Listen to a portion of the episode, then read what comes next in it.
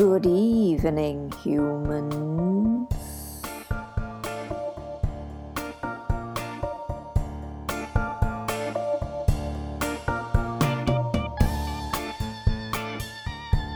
This is the Bedtime Banshee podcast with Jesse Jones, a show that brings you disturbing but true stories from all around the world.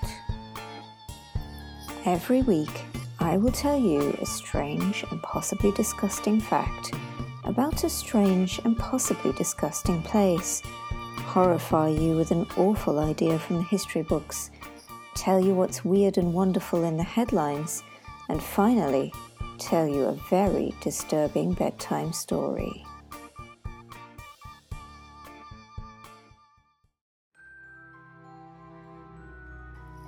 So, without further ado, here's your strange and disgusting tale about a strange and disgusting place.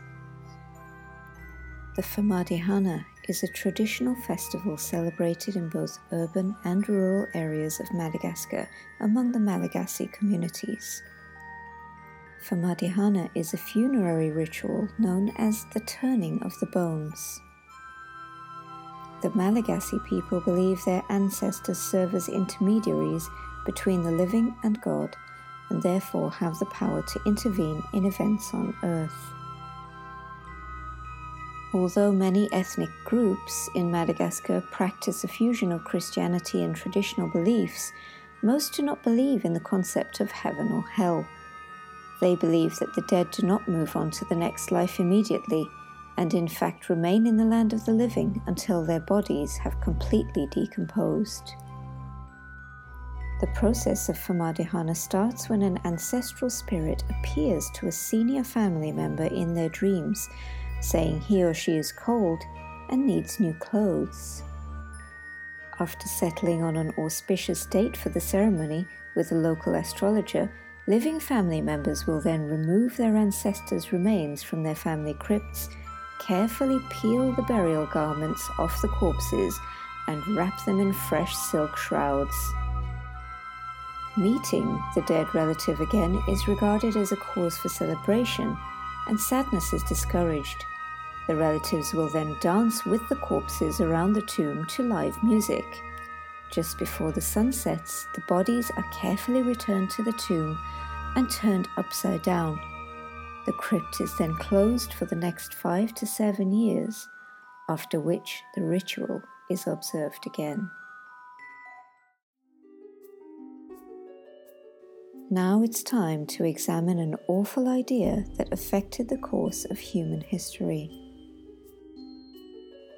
German chemist Joseph Wilbrand was working on some new chemicals when he invented a new chemical compound in 1863.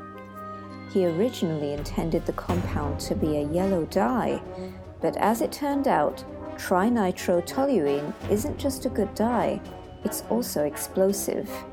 We now know it as TNT. TNT has an extremely high activation energy, meaning that you need a lot of energy to get it to blow up. Naturally, nobody was trying to make their yellow shirts explode, so its destructive capabilities remained hidden.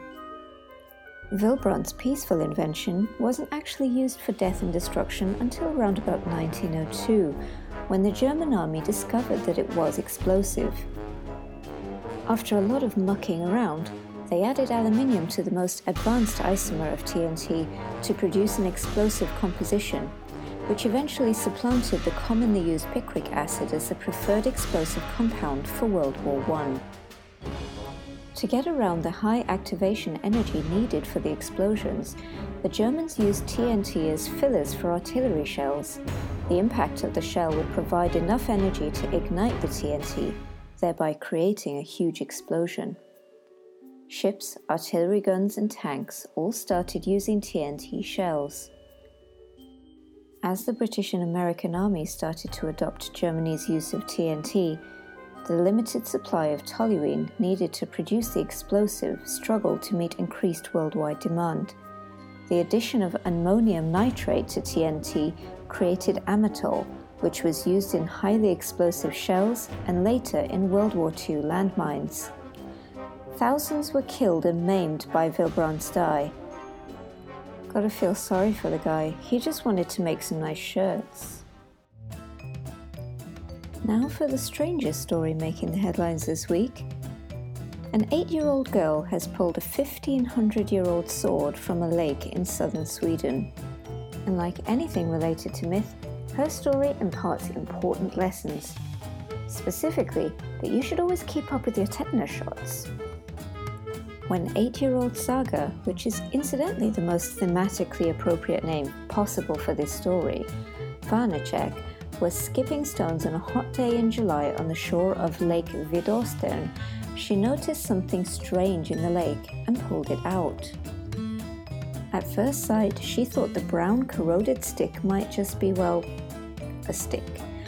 But seeing as the stick had a hilt, she and her father contacted a local archaeologist who confirmed that she had indeed effortlessly retrieved an ancient sword from the water, reminiscent of the ancient Arthurian legend of Excalibur so reminiscent of legend, in fact, that the discovery was intentionally kept a secret until this week, out of fear that the quiet nature retreat would become overrun by relic hunters during the summer. Oddly enough, children pulling legendary weapons out of the water is becoming a bit of a trend. Only a year ago in Cornwall, England, seven year old Matilda Jones found a sword in the very lake where legend says Arthur was given Excalibur. But that young lady's sword was discovered to be a mail ordered fantasy sword belonging to basement dweller Mark Wilkins, who says he put the sword there in the 1980s as an offering to the Celtic gods. In contrast, Saga's find appears to be a genuine millennium and a half old pre Viking sword, confirmed by the later discovery of an ancient brooch nearby. Despite intense speculation on social media, there was no immediate confirmation from Swedish authorities that Saga would usurp the current monarch of Sweden, Carl Gustaf, and be crowned Queen of Sweden. However, she could just be biding her time to rally together an army before making her move. Now it's time for the final segment of the show a bedtime story that will make sure you never sleep again.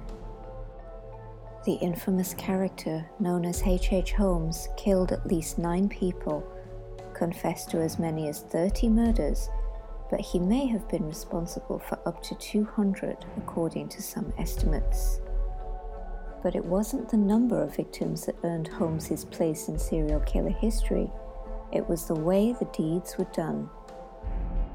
Born as Herman Webster Mudgett, H.H. Holmes was already a consummate conman, grifter, and bigamist prior to his arrival in Chicago in 1886. He changed his name to Henry Howard Holmes to evade punishment from his previous scams.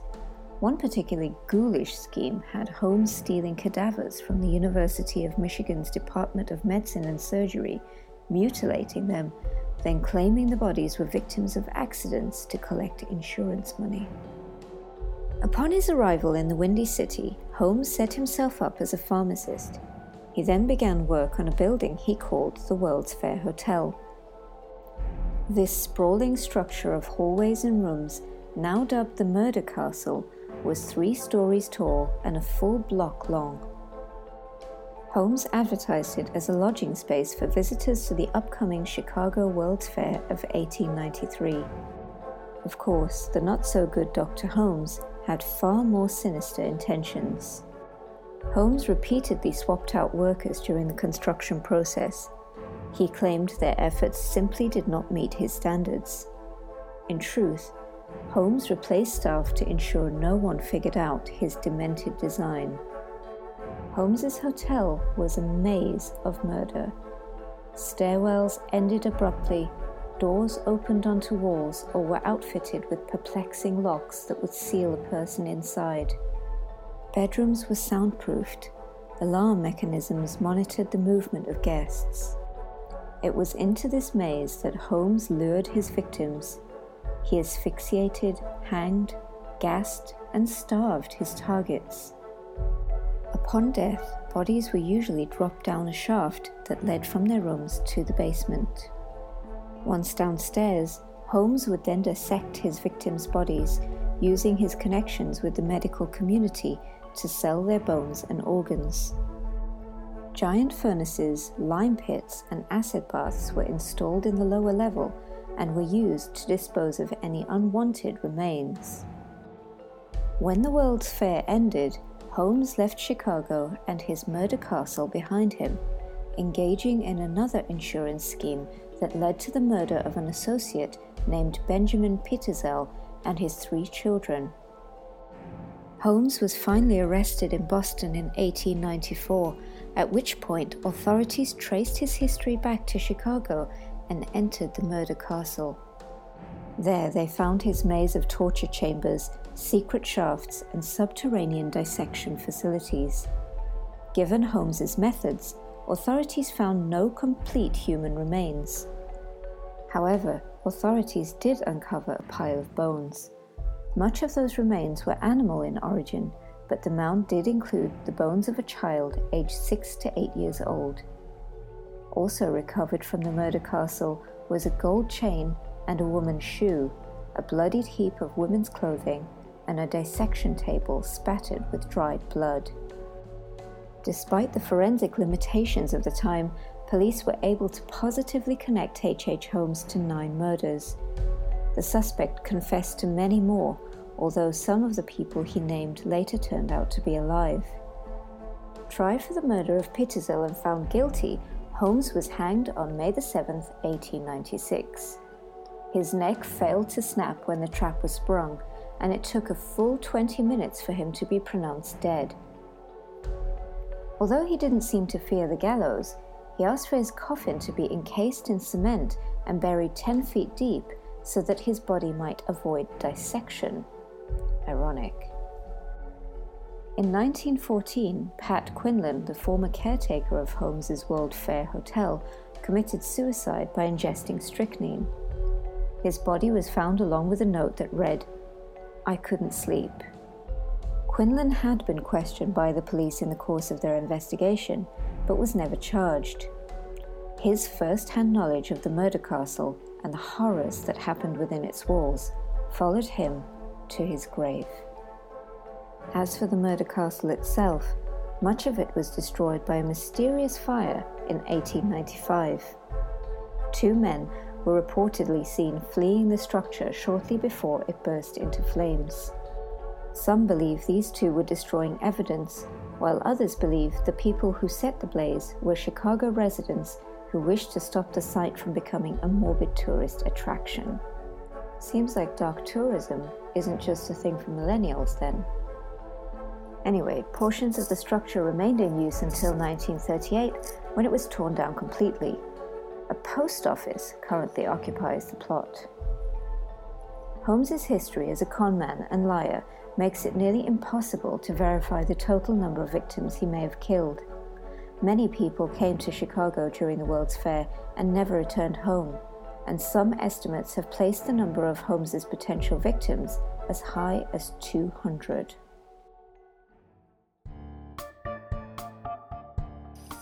The end of that spine chilling little tale brings episode 5 of the Bedtime Banshee podcast to an end.